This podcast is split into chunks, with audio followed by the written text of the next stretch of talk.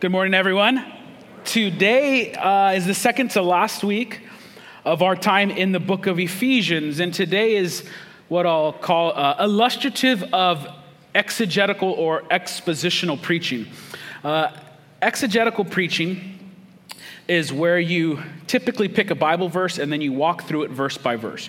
There's different ways people preach. Some people preach topically, where you preach a topic and then you, you kind of go through a, those, those issues one by one. We, for the most part, will preach exegetically, where you're going through the Bible verse by verse, not always, but about 75% of the time. And the major plus to that is when you pick a book of the Bible and go through it verse by verse, you will be forced to deal with every single verse. Because there are verses and sections and passages in the Bible that you would never pick to preach on on a Sunday morning. You're just not going to do it. It's like, oh, you know, it's time to preach Leviticus 22. Let, let's, let's get it. It's my favorite. When, when you get to pick, you kind of you know, I'll choose John 3:16. I am the way, the truth, and the life. I'll never leave you nor forsake you.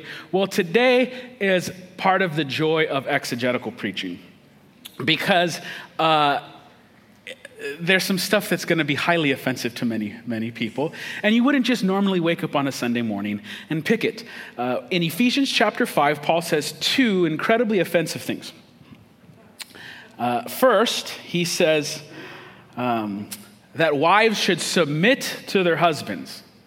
And then a little bit after that, he says, Slaves, obey your masters. Um, so you can see, like on a normal Sunday, it's not going to be like, yeah, let's pick this. But again, the joy of going through it verse by verse is you're forced to deal with the text. And our job as Christians is not to pick and choose what we like and what we don't like about the Bible, but to do our best to submit to Scripture and follow the text wherever it may lead. So, our theme for the book of Ephesians has been illustrated by these two circles. Paul has been talking about this idea that things that were normally at odds, spheres or domains, because of the work of Christ, are being brought together in oneness. And at the beginning, he talked about heaven and earth becoming one. He talked about Jews and Gentiles no longer having friction, but coming together as one. And today, he's going to talk about husbands and wives coming together in oneness under the lordship of Christ. But already, our symbolism betrays the first century context. Because in our picture, it appears as if there's a, a man and a woman both equal circles, different colors, but equal size in circles, and they're both equally coming together in oneness. But in Paul's day, the image of marriage would not have looked like that. It probably would have looked something like this. And what I mean by that is up top is the husband, and that's the bigger circle. It's the more important circle, it's the more significant one. And underneath the more significant circle is the inferior circle, the wife. And the wife was to follow the rulership and obey the husband. The husband set the rules, and the wife ought to obey them. Now, this idea is so important that it becomes codified in what the ancient world knew as household codes. And household codes go far as back 400 years before the time of Paul in Ephesians, um, all the way back to people like Aristotle. And Aristotle said that the house ought to have rules, and every unit in that house ought to obey those rules. And there was different units. There's husband, wife, children, and then slave. And all those pieces and people ought to obey the rules of the household codes. Now, what all the ancient household codes had in common was that the father was the head, the lead, and ruler of the house. And that's the phrase pater familias. It means the father is not just like a, a sort of guide or someone who sets a tone, but he is the ruler. And women, children, and slaves ought to obey the father.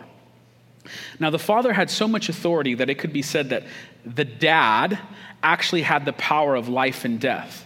And that's most dramatically illustrated in the fact that a child wasn't considered a part of the family or even a viable human being until the father accepted that child.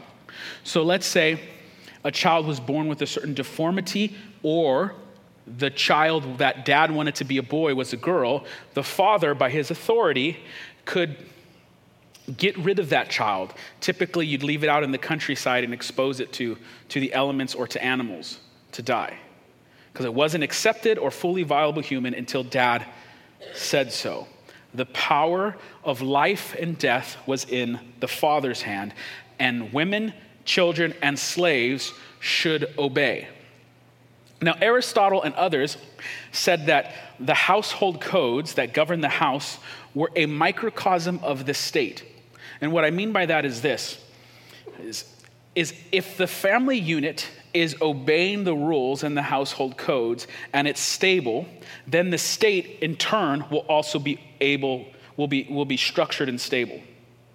So it's like if you can get all the mini households, the microcosm, to obey the rules and be stable, then you'll have a healthy state and culture up top. So the family is a microcosm of the state.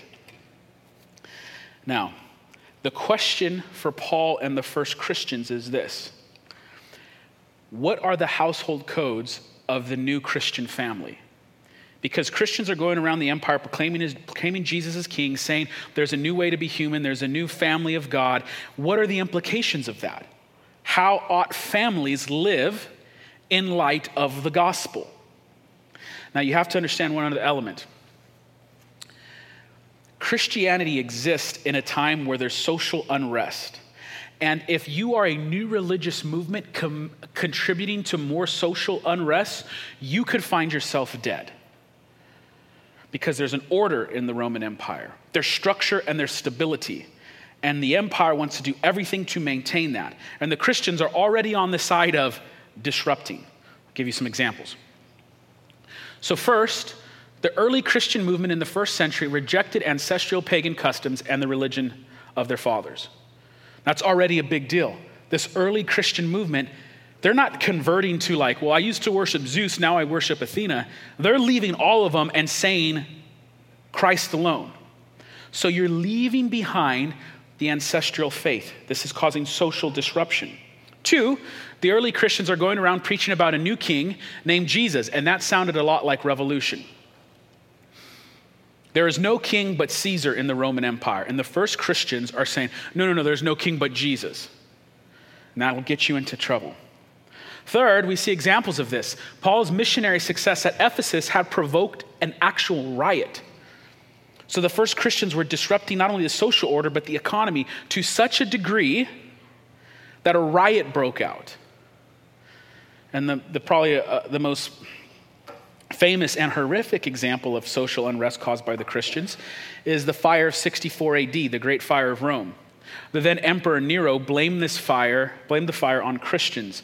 And because of that, Christians were rounded up and killed in some of the most horrific ways. They were fed to lions. They took wild beasts and they cut out their insides and put Christians inside and sewed them back up and then fed them to wild animals. They were burned alive and crucified alive. So, if you're going to give rules about how the family ought to function in first century Roman Empire, you better be careful. And what Paul is going to do is he is going to both affirm what he can affirm in the traditional household codes and then subvert what he feels needs subversion. And it's a very difficult, difficult text. Let's dig in. Wives, submit to your own husbands as to the Lord. For the husband is the head of the wife, even as Christ is the head of the church, his body, and himself its Savior.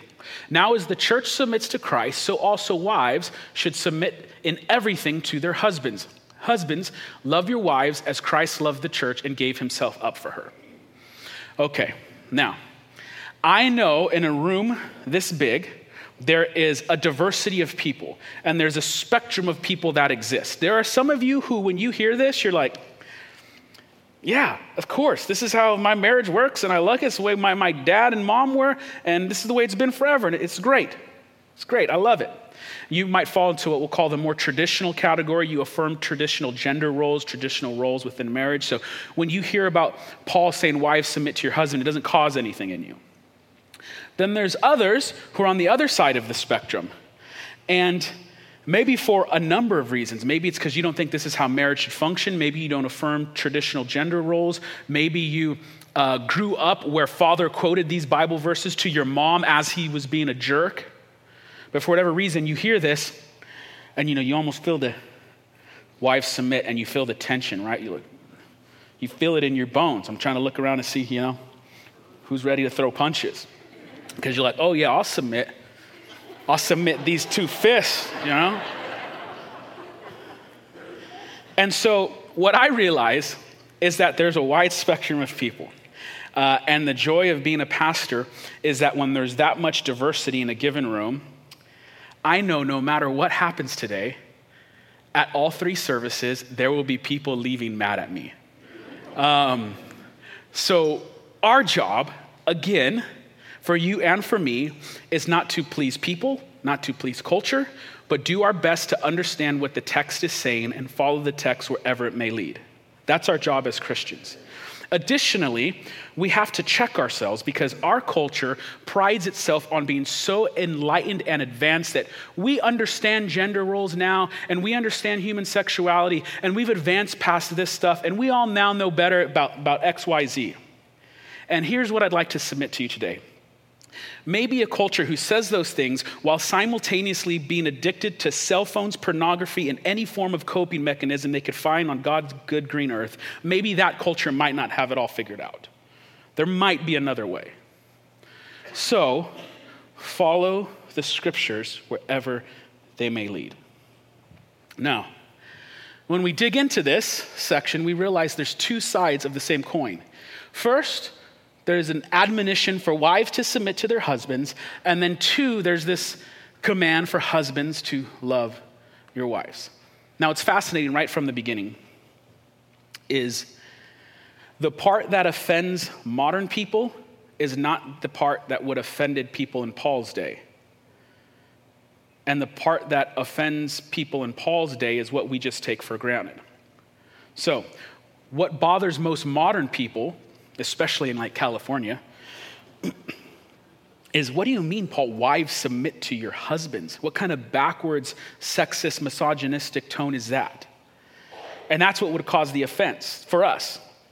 2,000 years ago, everybody assumed, it wasn't debated, that the man was the head of the household, and furthermore, that everyone in that household should not just submit, but to obey, should obey the husband.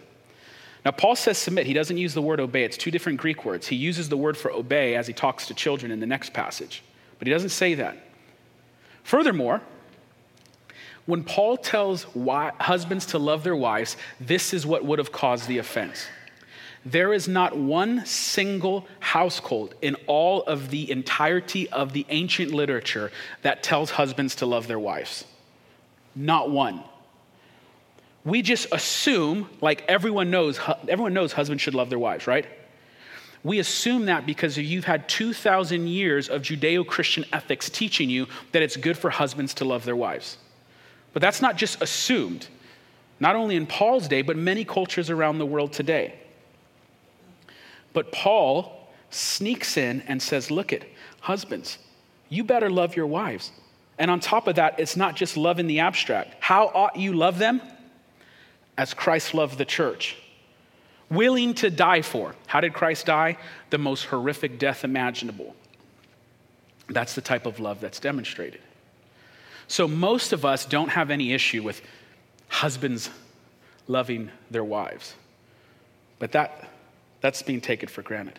Husbands were allowed to, especially if you were a wealthy head of household, you're not only could, but you were encouraged to have sex with other women, to cheat on your wife, to um, have sex and use however you want your slaves. It's normal standard practice. But Paul comes in and subverts all of that. Where we have the trouble with, the trouble with is this idea that husbands are the spiritual leaders of the house.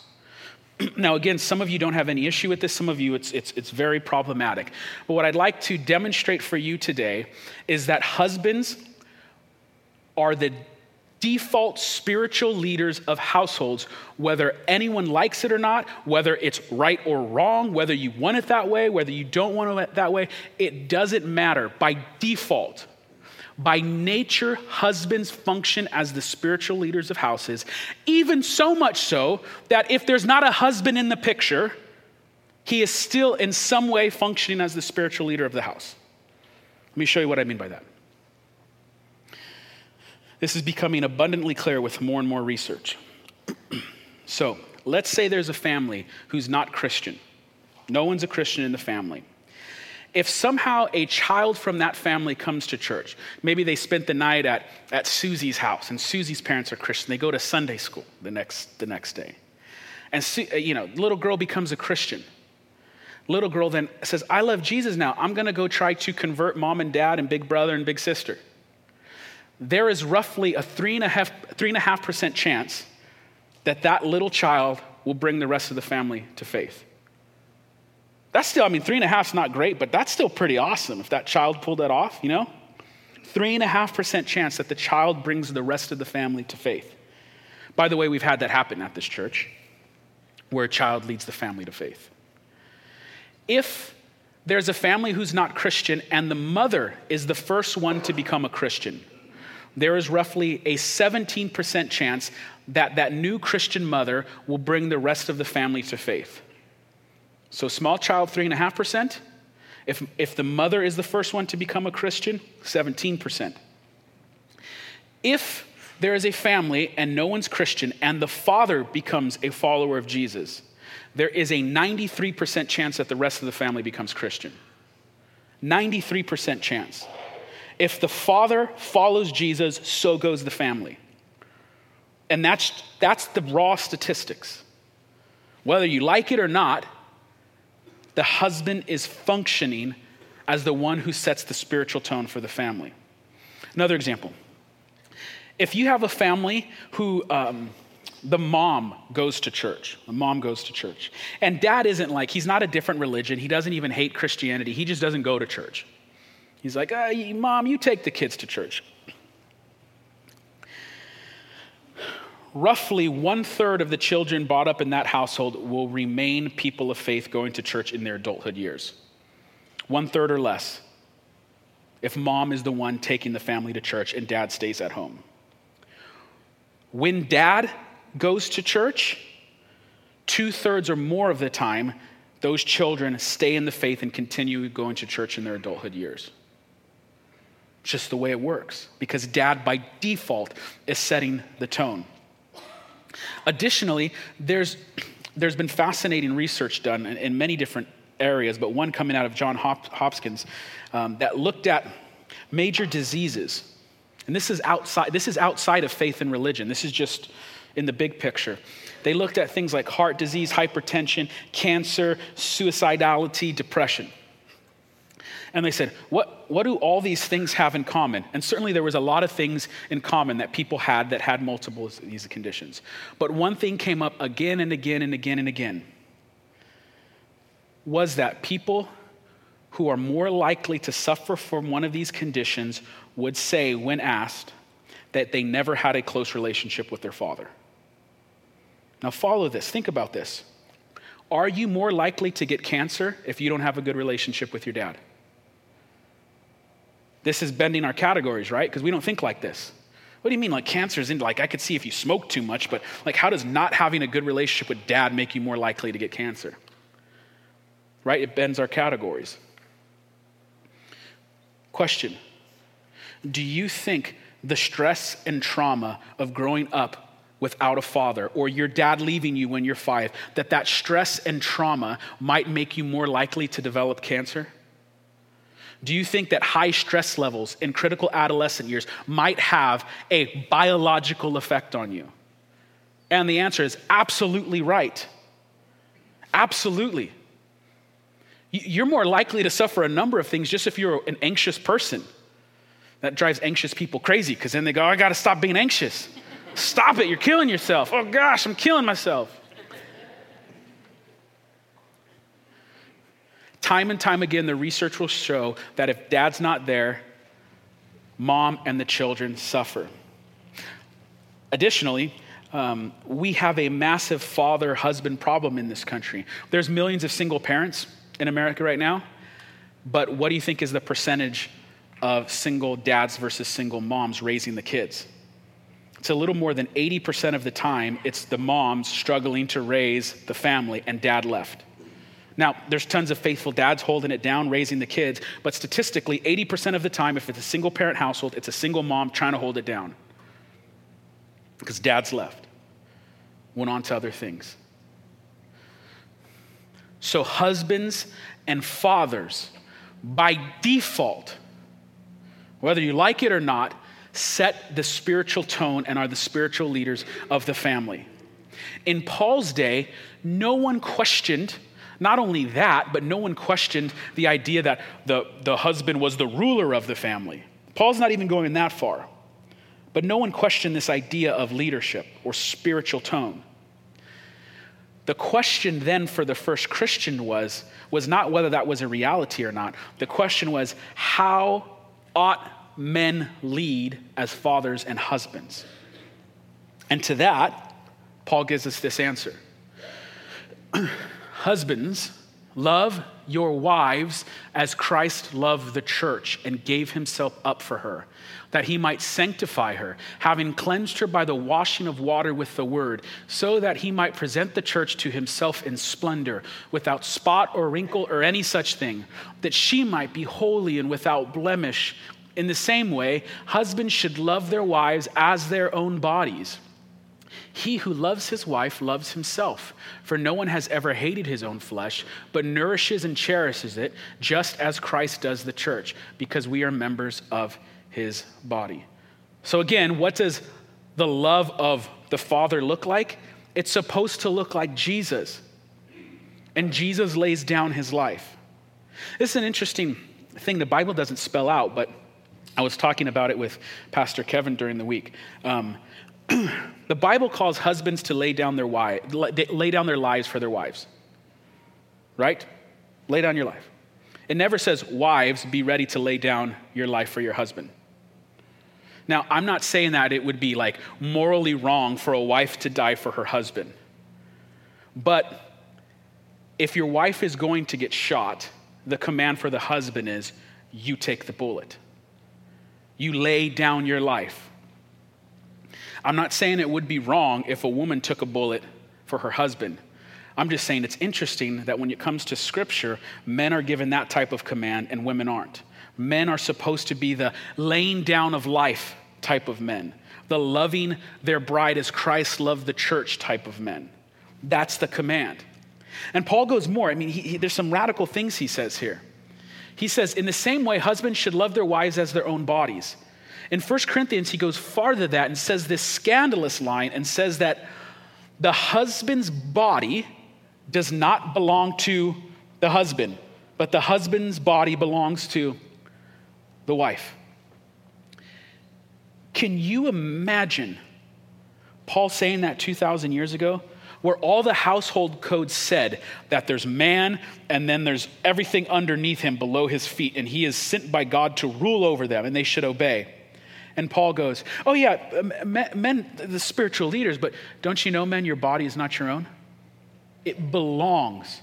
Your wife owns your body, it belongs to her.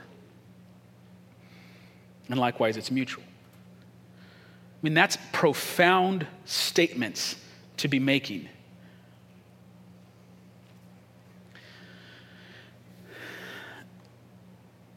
Now, I want to briefly talk about what this spiritual leadership is not.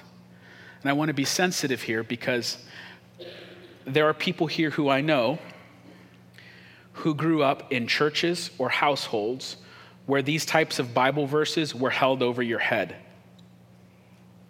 You know? It's where the man, like, listen up, woman. The Bible says submit and obey. And the church tells you, hey, woman, know your role, know your place. And even if your husband is horrible, he's, you know, there's one Bible verse he knows. It's not even John 3:16, it's submit. So I want to I want I want to demonstrate what this looks like and what it doesn't look like.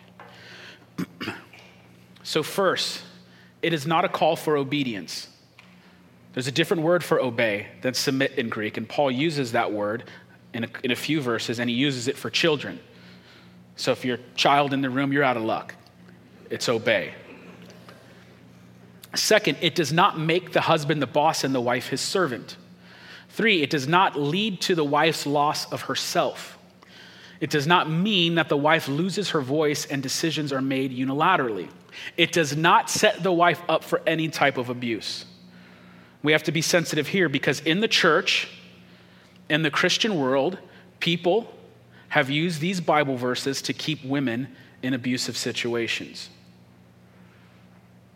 And this should never be. And there's a reason for that. Because the first Christians said things like, You better obey the state. The state is appointed by God.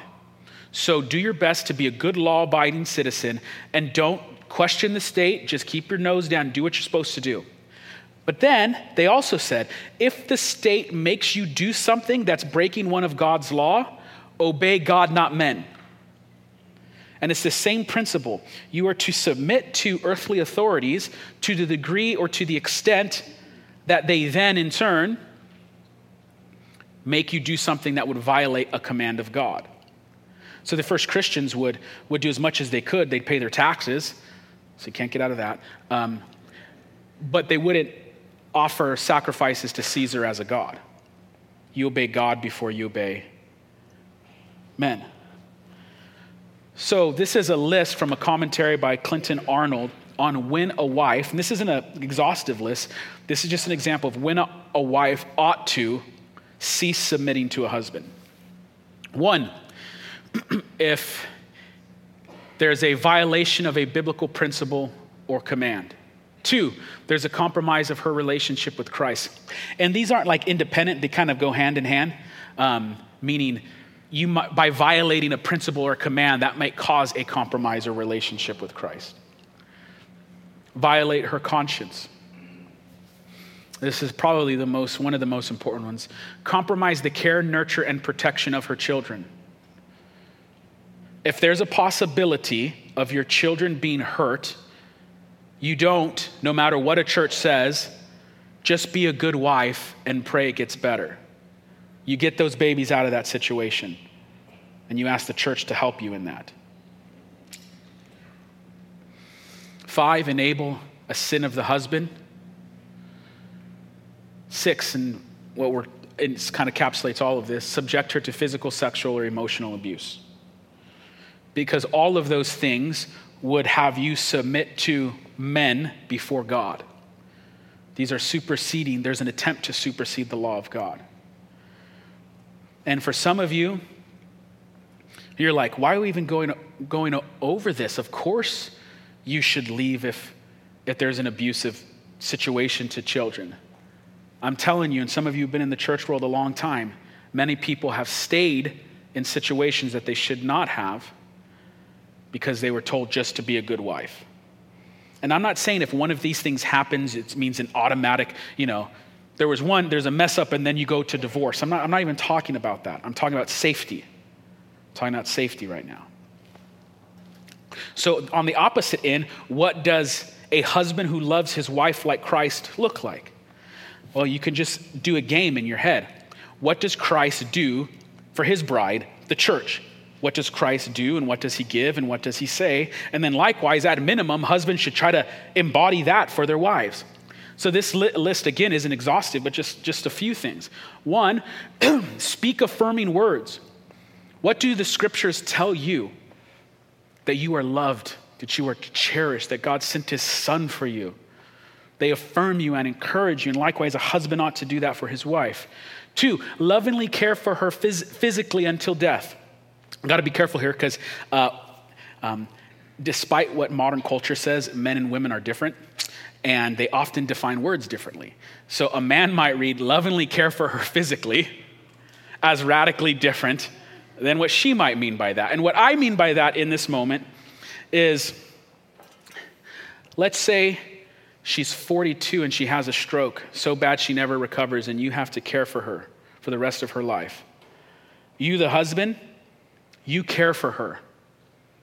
for the 40 or 50 years still to go, and you serve her and you tell her you love her every single day, and you do whatever you can to take care of her physical needs till death do you part. It's not about your needs, husband. It's about Christ and his church, and you're supposed to embody that. Three, develop eyes for her alone. I, I, I was a youth pastor before, and I, I had the uh, privilege of telling junior highers and high schoolers, uh, especially the, the, girls basically, because the guys already knew this, um, that biologically something changes in a boy in junior high where he develops eyes for every living, walking, breathing girl on the face of the planet. And all of his resources physiologically, biologically, they're all just thinking about one thing all of the time. All of the time. And it's kind of sad, but this is, this is the truth of it. Men by nature do not have eyes for one woman. Men do not have eyes for one woman. I'm not going to speak for women, I'm not, I'm not a woman. But men have to develop eyes for their bride and their bride alone for the rest of their life. And so, what Christian men do is say, I only want eyes for my wife. Why? Because Christ only has eyes for his bride. And you model that, and for the rest of your life, you develop that. And in time, you will be more and more victorious with that. But it's not given by default, by nature. Guard against harmful tones and words because men and women are different, it's easy for men, and I, I fall into this a lot. I kind of I could be straight to the point and short and rude with everybody. Um, but that may not be the nurturing environment that a husband ought to create. Five, give gifts. You're like, oh, yeah, I'm going to bring up the gifts, huh? Of course. Why? We're supposed to be like Christ. What did Paul just talk about, if you were here two weeks ago, that Christ did for the church? He gave gifts to the church. He just talked about that. So husbands ought to give gifts to their wives. And you say, oh man, here you go. Then she, I ain't got no money, man. You just heard a sermon about getting gifts, man. I ain't got no money. Write a poem, dude. Write a poem. Oh man, I'm not, I'm not, I'm not. Draw a picture. Oh, I'm not a good, good. Sing a song, man. Oh, I'm, I'm tone deaf. I'm really pitchy. Download auto tune on your phone and sing a song and play it back. You give gifts. and ultimately, you learn to deny yourself for her needs. Deny yourself for her needs. So, all of this is what a godly spiritual leadership looks like. That's what it looks like. And by default, men, you are setting the tone whether you like it or not.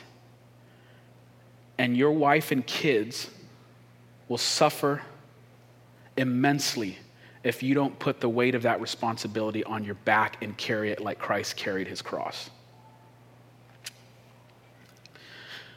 Paul moves on and says, Therefore, a man shall leave his father and mother and hold fast to his wife, and the two shall become one flesh. This mystery is profound, and I am saying that it refers to Christ and the church. However, let each one of you love his wife as himself, and let the wife see that she respects her husband. All right, we've talked about in the past, talked about this in the past, but what Paul is saying is profound. He's saying that earthly marriage, the institution of marriage here on earth, is a mystery. And the reason why it's a mystery is that it actually serves a greater purpose than just the earthly marriage itself. The earthly marriage is meant to point to the greater marriage. The greater marriage is Christ and his people, Christ and his bride, Christ and the church. Earthly marriage is an institution embedded in the created order to point people to the ultimate marriage. Or another way of saying it would be this how you love each other in marriage should be a living, walking, living, walking, breathing sermon for the gospel of Jesus Christ. It's not an end of itself. The earthly marriage is the appetizer, it's the mirror that reflects that which is most true. So ask yourself what sermon is your marriage preaching? Is it one that looks like the gospel, or is it something different? Is it the gospel or not? And there's good news for singles at this point. Very good news for singles. And you might find yourself single in this room for a num- there's a number of different reasons um, divorce, um, never married, widowhood, number of reasons. But there's, there's the great, the first, the great news is you got to worry about any of this stuff that I just been talking about for 20 minutes. It's, even, it's, it's about to be applicable to you right now. Okay. No, okay. That's not the good news. The good news is this if you are single and you are not married in an earthly sense, then you are, if you are a follower of Jesus, bypassing the earthly institution and symbol and appetizer and going straight to the ultimate reality, which is the marriage of Christ and the church. If you are single, you are bypassing the earthly institution and going to the ultimate reality. This is why you have to have a healthy theology of singleness. Because in the early church, people were single and dedicated themselves in celibacy to the Lord. Paul the Apostle says, Look, the second you get married, you're going to be more distracted. You're not going to serve the Lord as well. Like, did, when did you have more time for the Lord? Before or after them five babies? So there's a type of faithfulness that the single can commit to God that married people can't. And that's a good thing. Now, don't get me wrong, there's some of you who are single, but you, you, you want to get married. And so you got to distinguish between those who aspire into marriage, but also those who are living out their singleness faithfully until God would call them out of that. And they are bypassing the earthly institution and going straight to what the earthly institution points to. now, he's going to switch gears. He's going to leave marriage behind and talk about children next. Children, obey your parents in the Lord, for this is right. Honor your father and mother. This is the first commandment with the promise that it may go well with you and that you may live long in the land. Fathers, do not provoke your children to anger, but bring them up in the discipline and instruction of the Lord. we're not going to spend much time here because in a series coming up, we're going to talk a lot more about this, but, but three quick important notes. First, Paul addresses children directly, which means the children were a part of the community of faith. As this letter was being read out loud in the churches, there was children to hear it. They were acknowledged when they were in the room. Now, this may not be a big deal to modern people because we elevate children. Um, and I'll show you in a second. We elevate them to a degree that is not good. But many cultures, many places around the world today, the children, like, they're, they're human, but mm, we'll teach them the Bible when they hit 15 years of age or 13 years of age. I've been to other places in the world where children aren't allowed in the church. So you have a small church room of 100 adults, and the little kids gather around the church building and try to peek their head into the windows, and there's someone there with a stick to slap them out of the window.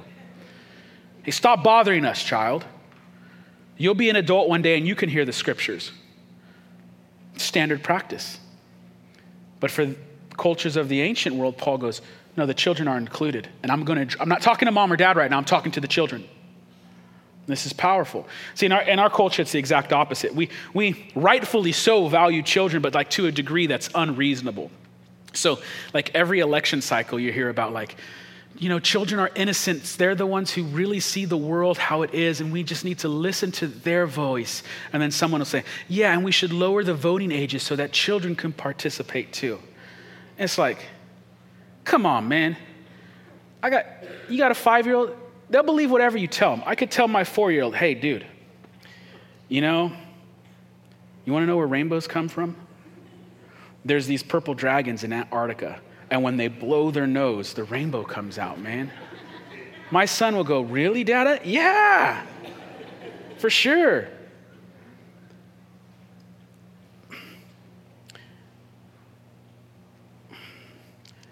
All I'll say is this when a culture is refusing to mature, they will idolize childhood and adolescence to a degree that stunts maturity. You got to find the right balance. You got to find the right balance. And here we see Paul addressing children. And he says, honor your parents.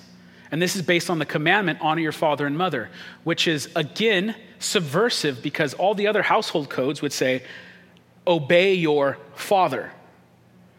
But here the parents are included, both mom and dad. Mom is seen as a spiritual leader in the household as well. She is raising the children in these cases. And she is given that spiritual authority. So children aren't just supposed to obey dad, they are supposed to obey and honor both mom and dad. And then the verse 4 would stick out because it says, Fathers, do not provoke your children to anger. In the household codes of the day, this verse would have read, Children, do not provoke your father to anger, and thus receive a beating. Because that was the standard practice. The fathers, they just saw how their fathers raised and how their fathers raised. And you know how you discipline children? You beat them. That was standard practice. And so Paul subverts this. He comes in and says, You expect me to say, Children, just shut up, be quiet, and don't provoke your fathers to anger. But fathers, I'm telling you, do not provoke your children to anger. Lastly, extremely controversial, Paul addresses bondservants. Now, I want to be real here. This word for bondservant here in Greek is doulos, and it could be translated servant, bondservant, or slave. But I don't want to dance around or be squirmish around some of the realities that Scripture addresses. And I think it's a bad translation to say bondservants to modern people because we don't get the real picture.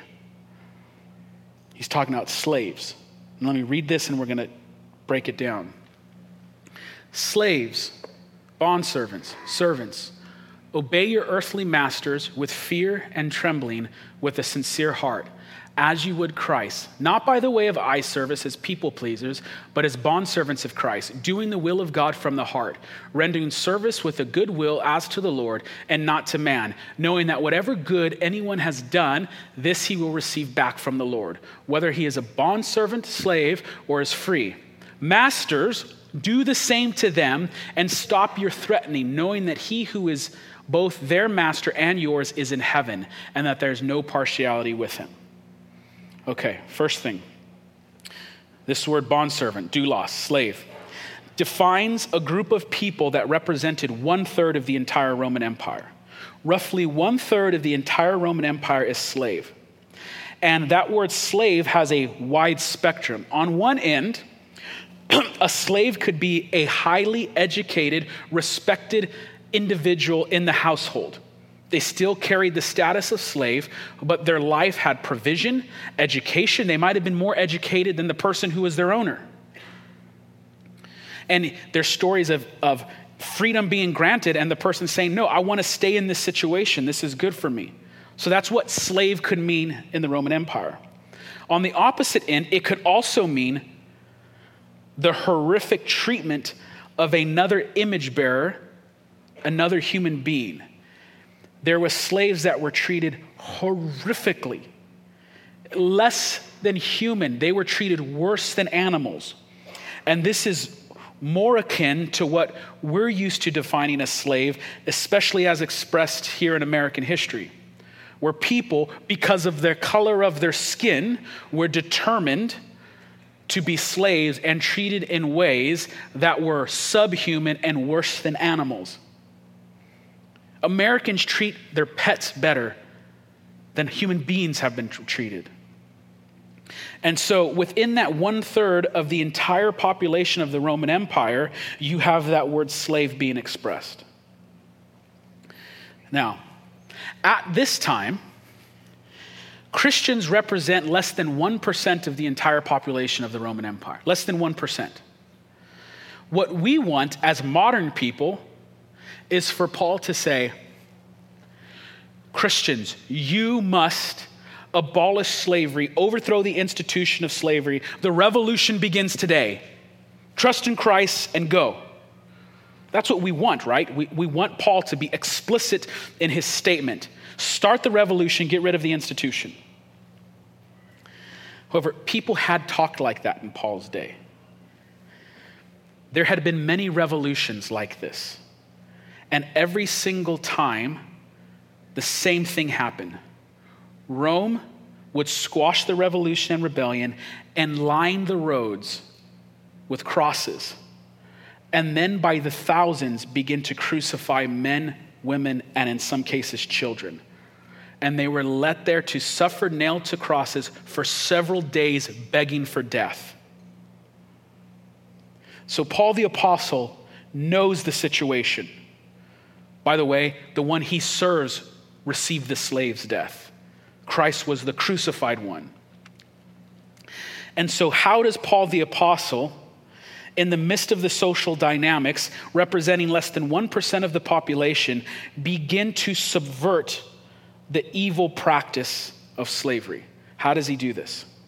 The first Christians, who many of them were slaves, would say things like this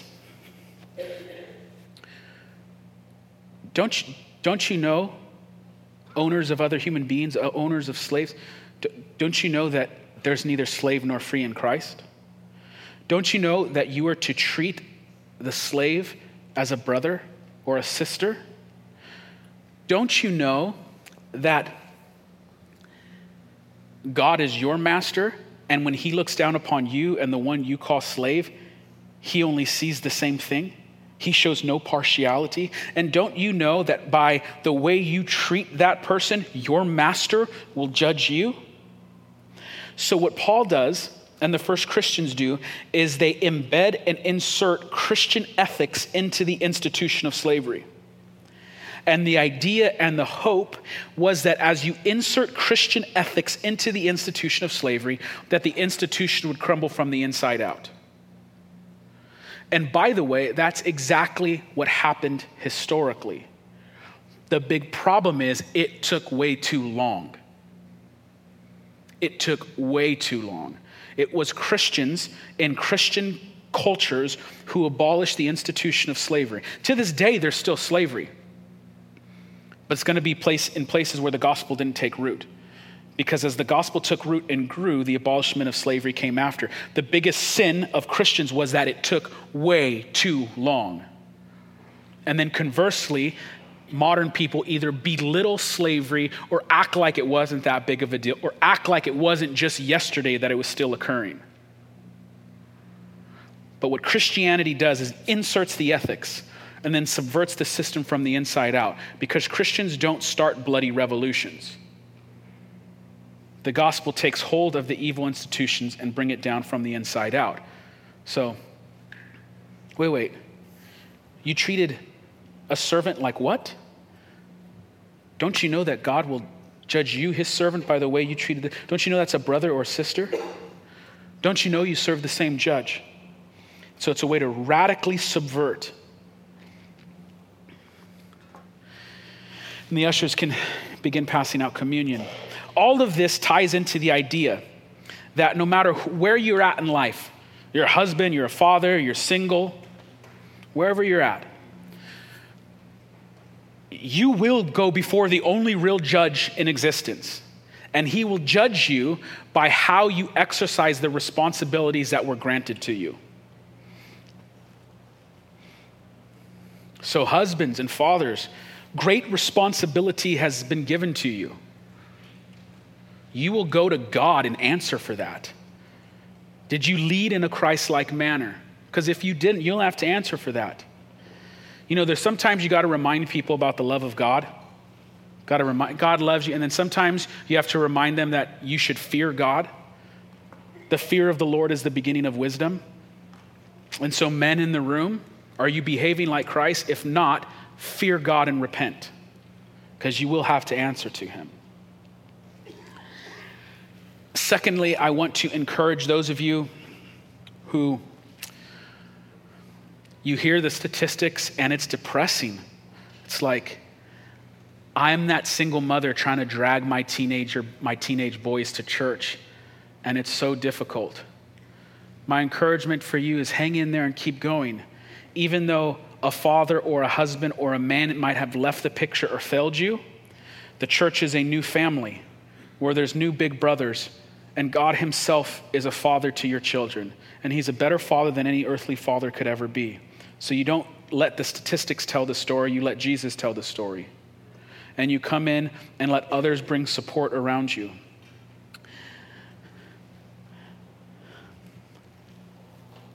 And then there's some of you who hear messages like this and are depressed because you're like, my kids are already grown, man, and I already blew it. It's too late. I'm not going to easily comfort you and just say, oh, it's not not a big, it is a big deal. And that's why you need to, to repent before God of those failures. And you might need to call up your kids and apologize. I'm sorry how I've wronged you. You might need to call up a woman or your ex wife and own up to some stuff. But before God, you repent and then you ask Him to work with whatever time you have left. And even if this is the last day you live, that's still enough time for God to do stuff within your family. And one of the beautiful things about working out a church is I've seen God do some really good stuff with some families. And some of you know, right? It's like, man, my family was whack. And I don't know how God got us here and landed us here, but here we are. And God, in His grace, did the miraculous for us. And so, as we prepare our hearts for communion, I want some of us to reflect on the promises of God, especially those of you who have anxious thoughts or are worried because there's not a dad there, or maybe you're a single father and mom's not there. Rem- remind yourself of the truth of Scripture. You're in a new family with the new father, and big brother Jesus died for you. Rem- you pour your, those scriptures over you. And then I want to sharply challenge the men and single them out because our culture has, has a man problem. We don't have fathers and husbands serving faithfully. I mean, there, there are obviously some, but to a large degree, we're seeing the massive failure at that. And we're in a very dangerous time because as men forsake their roles, culture simultaneously is telling women, especially young women, that what's wrong with the world is strong, powerful men, and what the world really needs is a bunch of weak men. This is the message for young people. And trust me, there is nothing more dangerous than a weak man. Weak men will betray you. Weak men will save their own skin at your expense. Weak men will lie to you. Weak men will deceive because it's all about them. What the world needs is strong men and strength defined by the standard of Christ. And so, men, today might be the, the day you need to repent and change your ways. Let's stand as we take communion.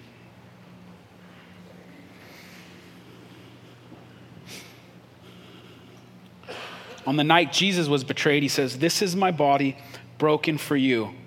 If you've experienced unfaithfulness in marriage by a husband or a wife, this is the broken body of the faithful spouse who will never leave you nor forsake you.